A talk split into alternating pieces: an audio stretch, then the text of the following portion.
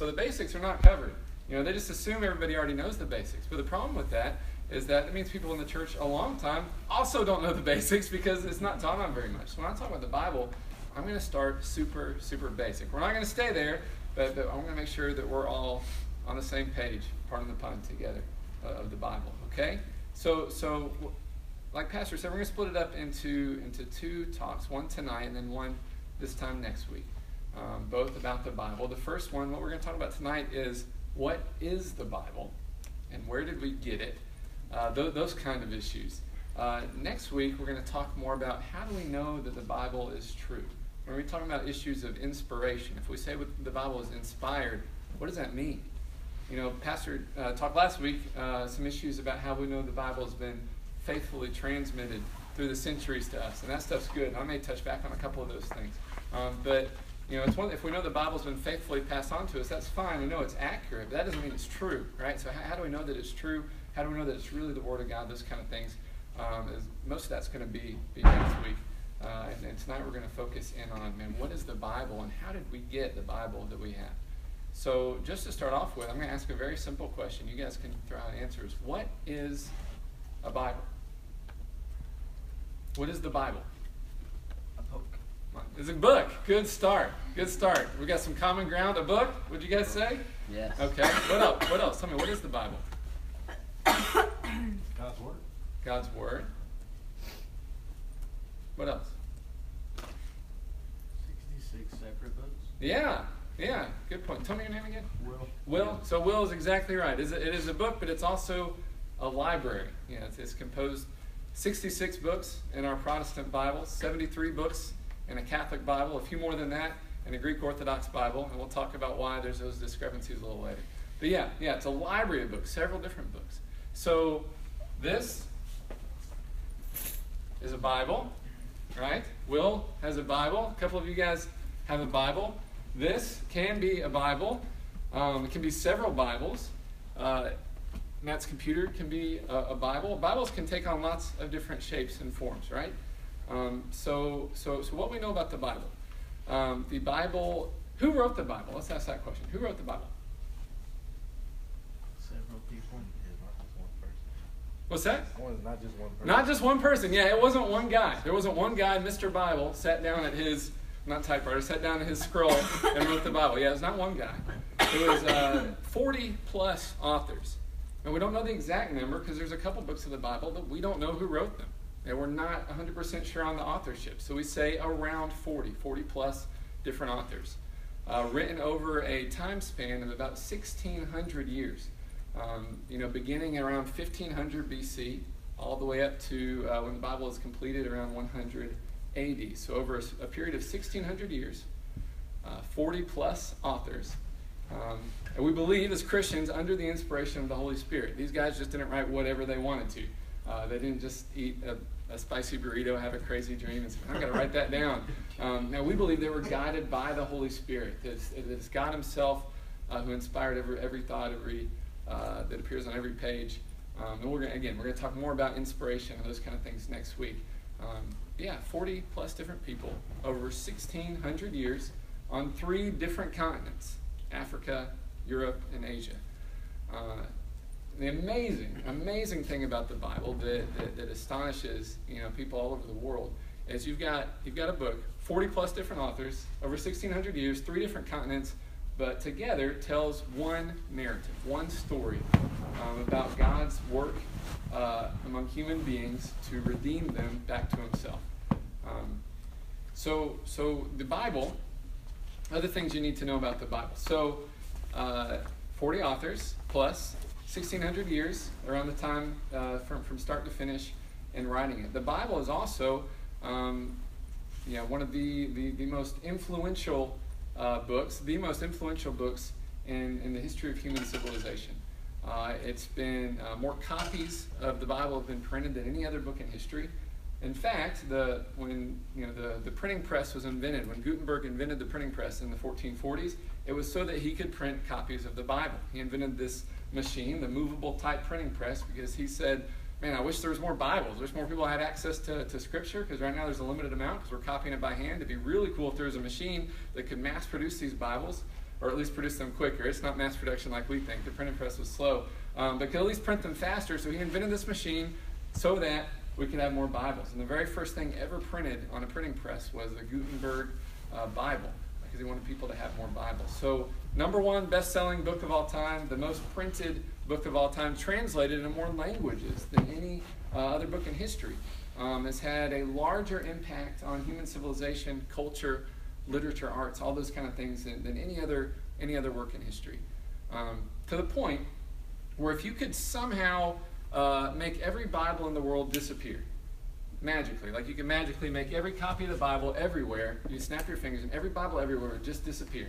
That'd be hard, right? Because it's digital too. It's on it's on the internet, it's on your phones, it's on the computer. But if you could somehow just make every Bible disappear, you could then tomorrow morning go and reassemble the Bible and all of its essential components from its quotations in other works of literature and other books at any major city library. So you go down the street, uh, to the, the, the, big Memphis Library on, on Poplar, you could reassemble the Bible in, in its essential parts almost entirely just from its quotations in other books. Talk about how, how influential it is, how much it's influenced you know, literature and every other area of culture.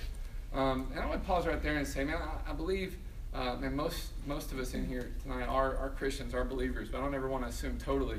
Um, but I would say, even if you're not a Christian, because of the uh, impact the Bible has made on, on human civilization. I would say that every person who would call themselves educated, a student, should have read through the entire Bible at least once. Like, how could you not, right? If this is the most important book in history, whether you're a believer or not, like every educated person should have read through the Bible uh, at least once and know the main idea of it, right? So, what is the main idea of the Bible? What would you guys say? If someone said, and in one sentence, tell me the main idea of the Bible, what would you say? Redemption. Redemption? He narrowed it down to one word. I think I thought you asked for one word. I'm sorry. so think, think back to, to grade school, and you had to read a paragraph or read a book, and then your teacher asked you, what's the main idea? Well, if you had to say what the main idea of the Bible is in a sentence, what would you say?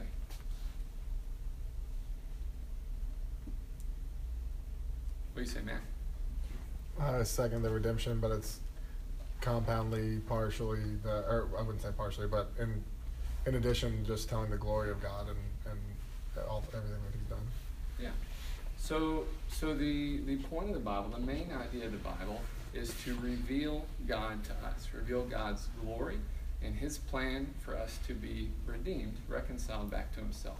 Uh, everything that was involved in that plan, um, uh, leading up to the, the person of Jesus Christ and His His work um, which is the, the, you know the crowning focus of the Bible is, is the Gospels and the, and the work of Jesus, um, what He did for us on the cross and His resurrection. Everything points to that. Everything before that points to that. Everything after that, you know, throws back to that. Um, and, and, that's the main focus. Uh, and so, so kind of, kind of understanding the main idea of the Bible uh, helps you as you're approaching the Bible. Any, any book of the Bible, any text of the Bible that you're reading, um, and th- it's pointing to Jesus. It's directing you towards Jesus.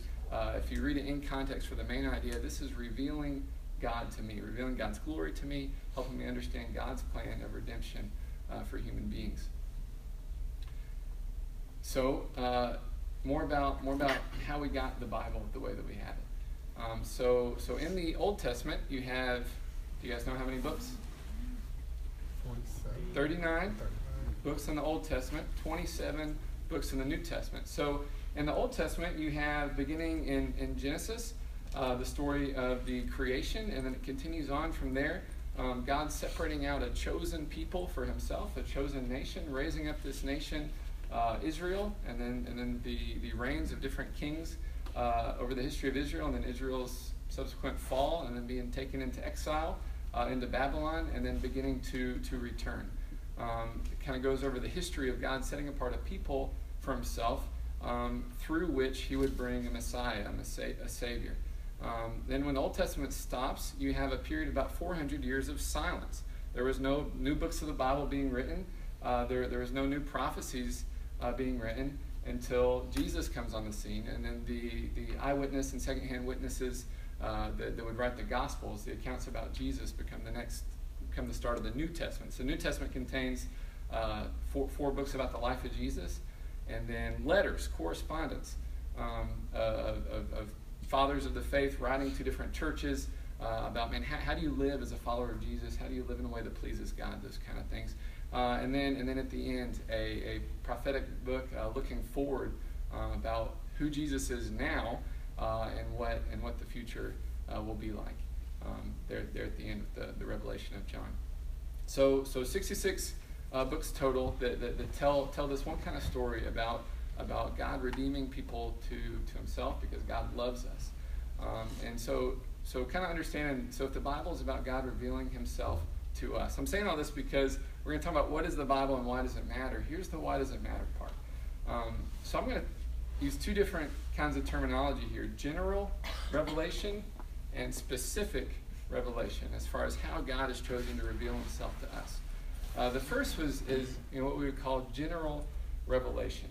Um, you know that, that a person can understand from looking at nature, looking at like the complexity of, of biology and physics and subatomic particles. They can look at all these kind of things uh, and what people for you know thousands and thousands of years have looked at things and said this didn't just happen on its own. There must be some kind of creator, right? Um, now they had a million different ideas about what that creator would be like. Um, but, but that's called general revelation. And uh, Paul speaks a little bit to this in the first chapter of Romans when he says that, uh, that, that, men can look at creation and know that there's a God, that every man's without an excuse in that regard because God's revealed his glory to us uh, through the creation, through what's been made. Um, that, that, that a person can look at, look at the complexity of nature you know, as, as, scientists study and they say, okay, there's this law here of entropy at work, that things don't tend towards organization and disorder, but quite the opposite. They tend towards disorder and chaos. Um, so, that, so that for us to have really complex structures um, and, you know, complex living organisms, um, and there's something going on here, right? There's some, something else at work here. Um, you know, and, and, so, so, so those kind of things that make people think, well, maybe there's some, someone that created all this. Maybe there's someone that, that, that made all of this. Um, the other thing, uh, you know, that, that, that, causes people to think maybe there's a creator is our own conscience, our own uh, morality, our own thing, you know, discernment that there's some kind of right and wrong in the world. Some things seem to us morally right, and some things to us seem morally wrong. And if we're just animals and chemicals and atoms bouncing around in a universe that doesn't care, why, why should certain things seem right and wrong to us? Um, so, so, that's another reason that, that, you know, what is the source of morality has made, made philosophers for centuries think, well, maybe there's some kind of creator uh, that, that, that, put that inside of us. Now, th- this knowledge that there's a creator that should be obvious to us, the Bible tells us is suppressed by sin.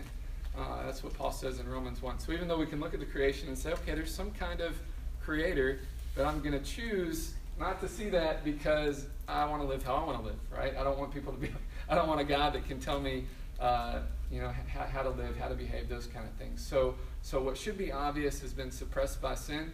Um, but, but that's what, when we talk about general revelation, that's, that's God's glory revealed just in His creation. That you can look at and the, the, the, universe and the observable universe, all that we can see and understand, uh, its beauty and its complexity, and say, man, this had to have a creator. Somebody, somebody designed this. This, this just didn't happen on its own out of nowhere. Um, so that's general revelation.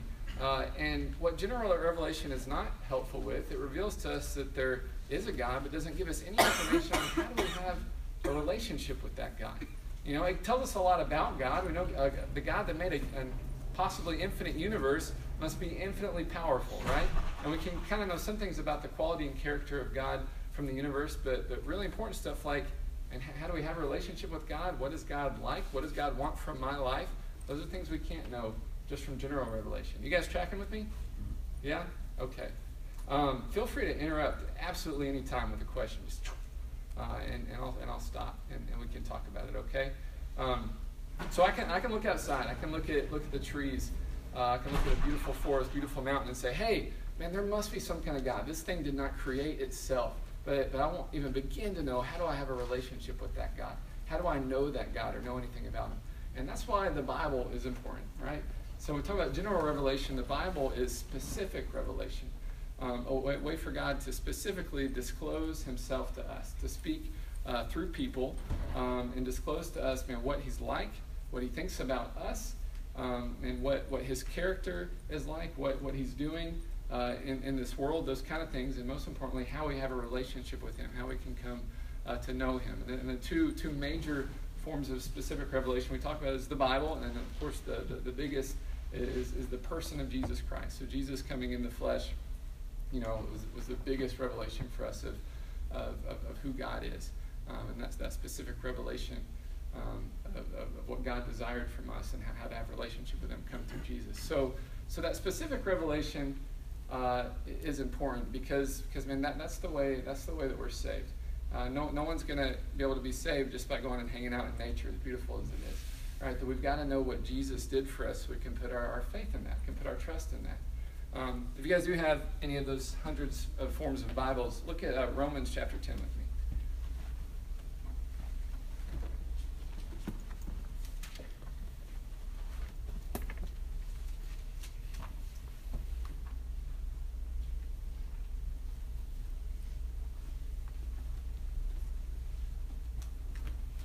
starting in verse uh, 12. For there's no difference between Jew and Gentile, the same Lord is Lord of all, and rich, richly blesses all who call on him. For everyone who calls on the name of the Lord will be saved. Then he asks an important question in verse 14 How then can they call on one they've not believed in, and how can they believe in one whom they have not heard? So, so without that specific revelation, you know, that, that comes from in the person of Jesus Christ uh, and, and, and God's written word, the Bible, uh, and how are we going to know to believe in God? Yeah, anyone who calls on the name of the Lord is going to be saved, but we don't even know to call on the name of the Lord with just the general revelation of nature. Does that make sense? You know, so so the Bible is incredibly important because, uh, man, it instructs us how to have a relationship with God, how to have a relationship with God. How do we how do we know what God is like? Um, and how do we know His character and, and what He wants from us? Uh, you guys tracking with me so far? Everybody's everybody's on board. Okay. So. Um, Pat Pastor talked uh, last week about how, how the Bible is faithfully transmitted to us, why we think that the, the, the Bible as we have it is, is how we're supposed to have it. Does that make sense? That um, something you may notice, we talk about the Bible being, if it was finished being written uh, around 100 AD, that was a long time ago, right? Um, you know, that, that's almost 2,000 years ago. Uh, and so when I think about something being old, and you guys have probably thought this too, and I think we did talk about this last week, the telephone game of, of something that old, surely uh, it's not been successfully transmuted through through all those centuries, right? Surely there were little changes would work in, same as if I started over at this end and, and whispered something, uh, you know, in, in, his ear, you know, the you know, the cat has a ball, and we, we pass it all the way around here, and by the time I got over here, Matt says the rocket ship is yellow. Like like stuff just changes, right? Uh, and, and, Pastor David talked well about, I mean, that's not how the Bible was transmitted. Uh, the, the, the, the, scribes carefully uh, copied it down. Um, and, and, and one of the ways we can know that it was so carefully copied is the huge number of manuscripts that we have, uh, and then how closely those manuscripts date to the uh, original time that they would be written. Um, and we can compare it to other ancient works of, of literature, like in Homer's The Iliad and the Odyssey, uh, the works of Plato, those kind of things. Um, that we have far fewer copies of those kind of things. We have maybe you know 400 copies, uh, you know four to 500 copies of the Iliad, uh, but we have 14,000 plus copies of, of, of, of, the New Testament, right? So so massive amount of copies, and and that may not seem like a big deal to you, but I want you to do do a thought experiment with me. Um, let's say that, that you were going to write a book of the Bible. Let's say Kira is going to write a book of the Bible. Uh, she's going to sit down to write a letter to the churches at Memphis, right? Um, so, so first, first Memphians, um, and Kira sits down to write it. And she writes her letter and she mails it, and then the Memphis church opens it up and they say, This is really good. This is really good. So let's make copies of this so all the churches in Memphis can have it. And then, and then Jackson's like, We want copies too. And then it just ends up spreading across Tennessee, um, across North America. They get copies in Europe, they get copies in Africa, they get copies in Australia. Um, and it's gone viral, right? Um, so, so now there's several thousand copies spread out all over the world of Kira's first Memphians book. You guys tracking with me? Yes. Thought experiment. Kira, Kira thinks to herself, "Wait, I want to change something. Wait, I want to, I want to, I mean, I, mean, I want to change something. There's something, there's a theological thing here that I want to say a little bit differently, or there's a different command I want to give here that's a little different. Uh, how would she change it? Right? It's now at several thousand copies spread on multiple continents. How would she change it? She couldn't, right? So, so when we talk about, uh, well, maybe the Bible's changed over time, one of the reasons we know it hasn't is because these 14,000 manuscript fragments that we have match each other, right? They agree with each other. Um, and and that, that would be impossible if it didn't changed. I mean, some would say one thing, one would say another. It would be impossible to change it all. Like if there was some monk on some crazy crusade to get a sneak a command into, into a manuscript of Scripture, he would have to do it in all of them on multiple continents. And he'd have to somehow do it in such a way that it wouldn't look like he edited it, you know, something better than whiteout. He'd have to get in there and change it. Um, you guys tracking with me? Um, so when we see when we see 14,000 manuscripts that all, you know, and, and, some that some that date within just a few decades of, of, of the original writing, uh, and then they all agree with each other, we can know that, and this hasn't been changed, this hasn't evolved over time. Uh, some conspiracy theories are that certain kings, certain rulers changed the Bible so they could control the people better. And we know that is not the case. This has not happened because that would be impossible to do because the way it was spread out so many copies in so many places, it'd be impossible to change it and then still have them all agree with each other. That was really presented to this age group now that's been changed so much. yeah. It, it's really manipulative to say, and our, our kids believe that. They believe that uh, it's been changed so much and all it's all been right. messed up and you can't believe it. So, so because of, because of that, the, the multiple fragments thing, we know for sure it's not been changed. And does that mean it's true? We'll talk about that next week, right? But we know it's not been changed. We know it's not been changed. Um, so, so, so it's accurate. The, the New Testament that you have is the New Testament you were supposed to have. Does that make sense? It's not been changed. Um, and, and, and, Pastor mentioned last week the uh, Dead Sea Scrolls are, are fantastic bit of evidence for us to know the Old Testament has also been accurately transmitted. So in 1947, uh, there, there was a boy, a shepherd boy, a Bedouin uh, man who I don't know if he was exploring or playing in some caves, uh, and he found he finds a bunch of uh, clay vases, vases, uh, the plural there, vasi, I think is is the modern English. Um, he finds them, and, and so so archaeologists come, and what they find uh, in these vases are scrolls uh, that date to about 100 BC. How could they be that old? Because the cave, you know, that part of the world is incredibly dry, so it preserves stuff really well. And I also think part of it was the grace of God, the providence of God, because God wanted us to have that so we could have confidence in the Old Testament. Um, but what they found in there was every single Old Testament book except Esther. Every single Old Testament book, um, nearly identical to what we have today. Um, so this is this is older than when Jesus was born, right? Um, you know, dating back to 100 BC, so 2,100 years ago, and uh, nearly identical, like 99 point whatever percent identical. The the kind of discrepancies you would see would be equivalent to grammar discrepancies, spelling discrepancies, no major theological discrepancies. So when they when they found that, you did have a lot of scholars saying those kind of things like, you know, the Bible's been changed to manipulate the masses uh, th- those kind of things. But you don't find a lot of uh, modern scholars saying that, and, and the Dead Sea Scrolls discovery is a big part of that. The funny thing is talking about the Bible manipulating the masses to do what? Comply with your government, pray for people, do good.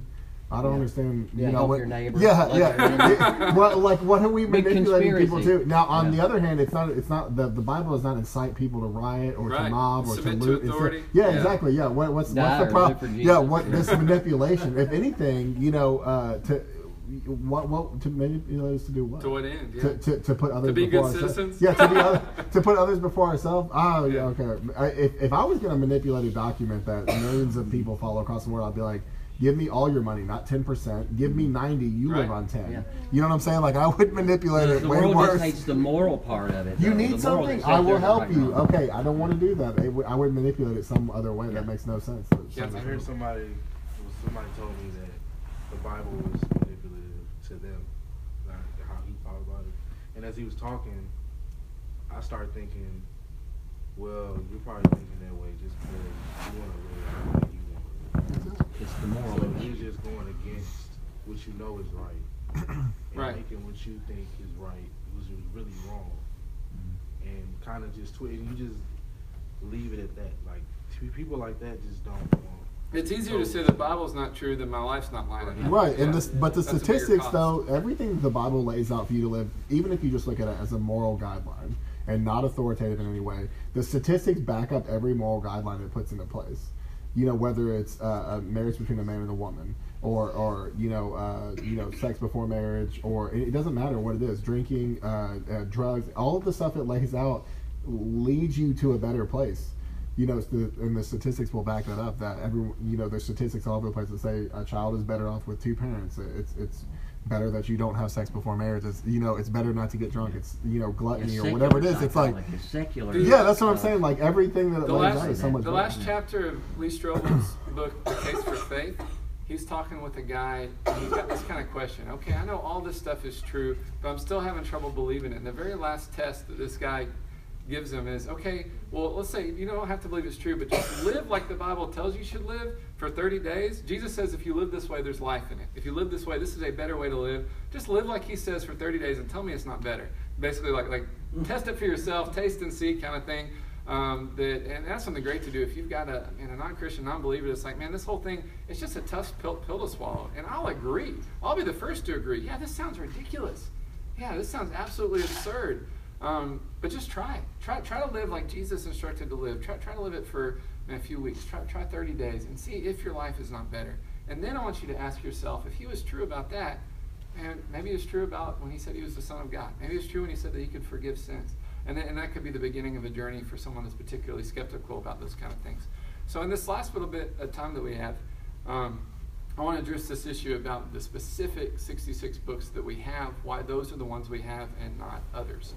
Um, and, and part of that does deal with the issue of inspiration, which we'll talk about talk about next week. But I'll, I'll without getting too far into that, uh, be able to address it. So, um, and the, the, the books that, that we have, just real, real simple. The books that you have in your uh, Protestant uh, Bible are the ones that were widely accepted as inspired uh, by the early church.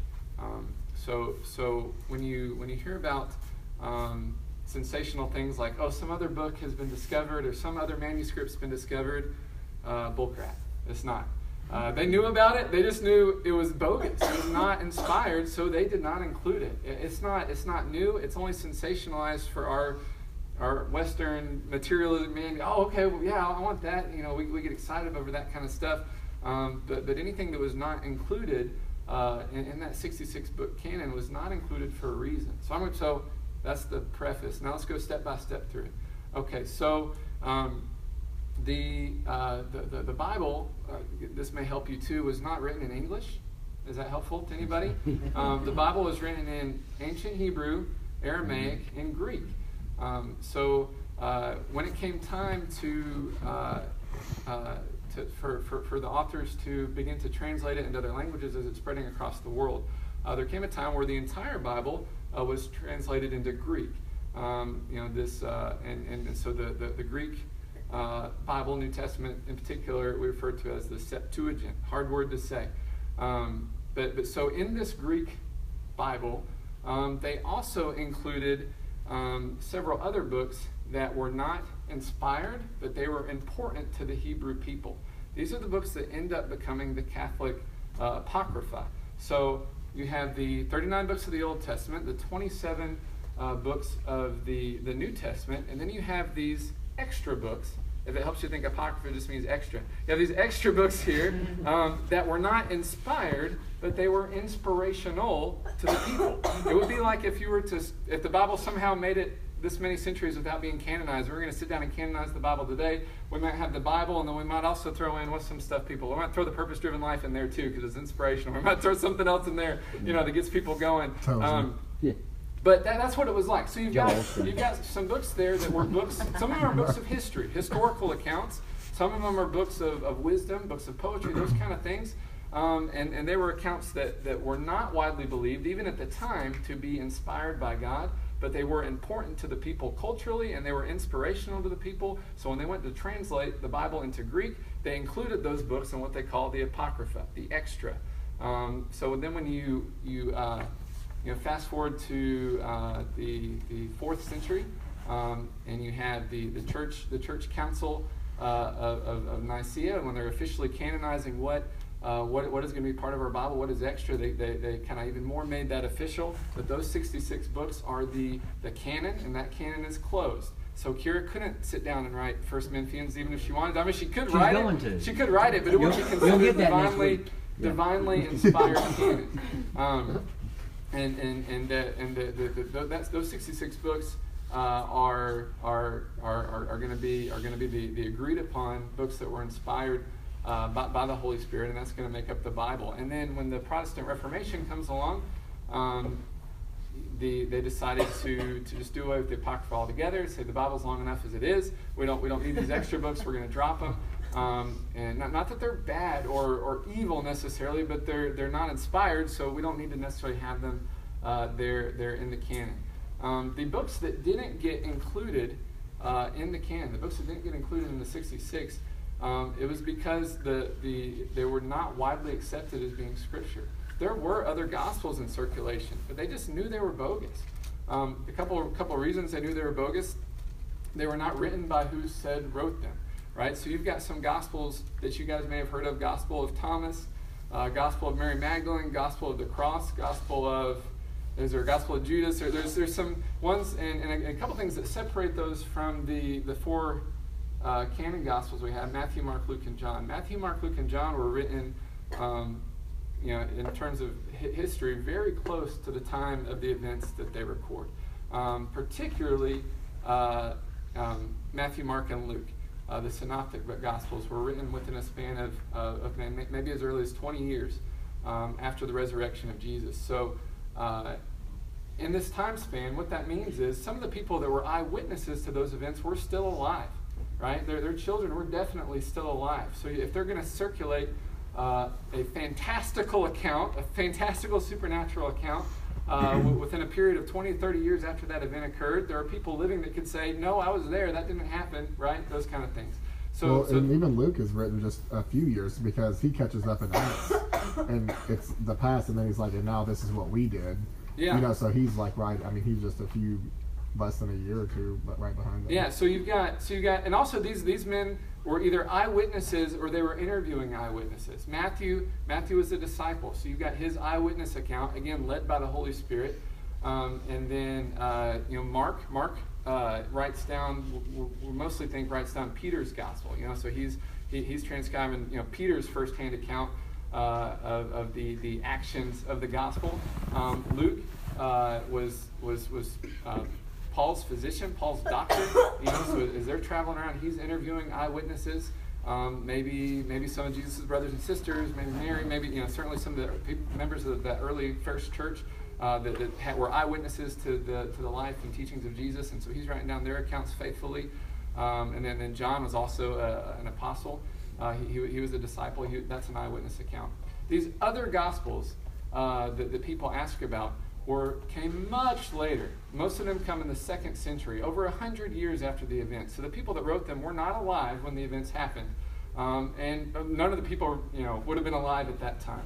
Um, so so this is the amount of time where we start to see legends and bogus and goofy stuff start to creep in when you get get past the lifetime of the people that would have been eyewitnesses. Aren't they usually considered to be written because the Bible is silent on certain things? Like for instance, I think the the Gospel of Thomas or one of them is deals with directly basically the, the childhood of Christ. Because the Bible, you see Christ in the temple, and then you don't see him again until he comes into his own. And so it's like, gee, what happened? And so it's almost like an answer to this, you know, years and years of people being like, I wonder what happens, and all of a sudden this gospel surfaces yeah. about the, you know, the childhood. I mean, people can have any kind of reason for one, other attention, I guess. And the same reason people write write any, any kind of make up stories and stuff. But um, but because of the date that they started coming to circulation, the, the, the, church, the, those early church uh, fathers and leaders, they knew that they were not accurate. They, knew, they knew Thomas didn't write that. He'd been dead for, for decades at that point.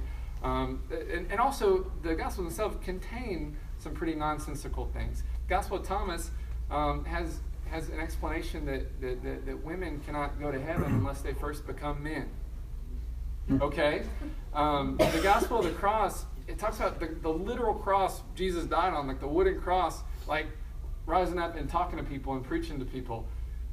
Yeah, it's a little weird. And, and so so you've got these these kind That's of weird. That's why it's not in the sixty six book. you got these weird right? kind of fairy tale fairy tale elements, but but more than anything, um, so so it, it, it's not.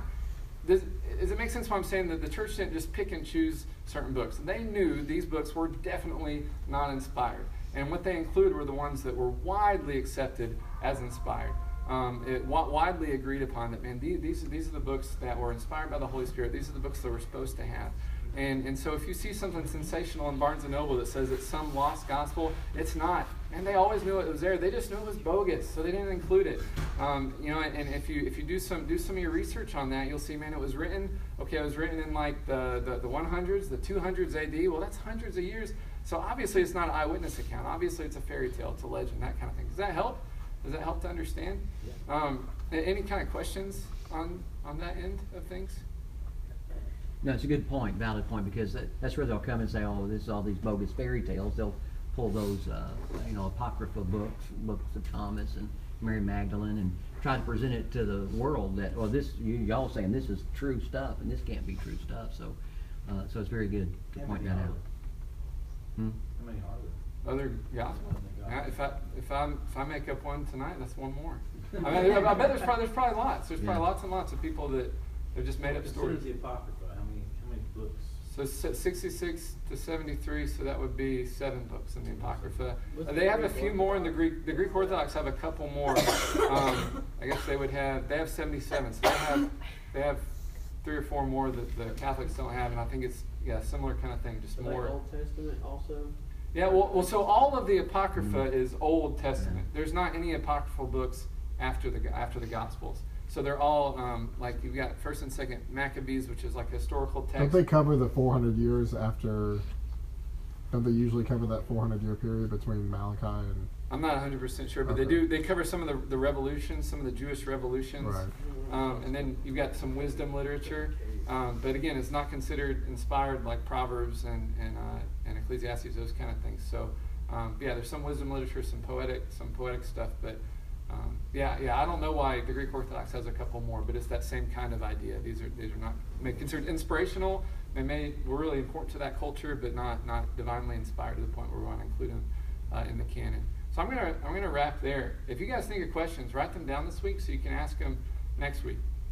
We can talk about things like uh, like translations. You know why there's so many translations because I know that that's a question I get a lot, um, and there's really good answers for that. Um, but then what, what I really want to focus on is how do we know the Bible's inspired? Because we can know that it's been faithfully passed down to you, and hopefully after this last 40 minutes, you can know, okay, the Bible I have is the Bible I'm supposed to have. If that's if that's all you got from it, then that, that was the main point. This is the Bible I'm supposed to have. There's not secret texts out there that are being hidden from me. No, the Bible you have is the Bible that, that the, the, the, the you know, starters of the early church, what they agreed on uh, were, were, were the right books um, for, for the church to have, and what wasn't included, it wasn't because it was hidden. They, they knew about it. It wasn't included because it was bogus. Does that help? Um, and so, so next week we'll talk about, man, how do we know it's true? Because it's one thing for it to be accurate. You know, it's an accurate uh, historical accounts, those kind of things. Um, but, but what about the part, man, where it's, it's claimed to be the Word of God? I mean, how can we know for sure that it is, in fact, the Word of God, that it is inspired, uh, that it is, is true? Because those things matter. Um, and so that's going to be the major, uh, major focus of, of next week. Hopefully, you guys can all come back next week, bring questions next week, and bring someone else that maybe needs to hear about that. Um, yeah. Uh, let, let me say, say, well, this isn't important to me. Oh, yes, it is. Because we, we, we falsely get caught into this thing, well, if we're not all jumping on the service done, or we're not all crying, praying right here, we didn't feel the move of God, then we didn't have church. But the truth is, is if we don't have a foundation, these foundational truths, you're going to walk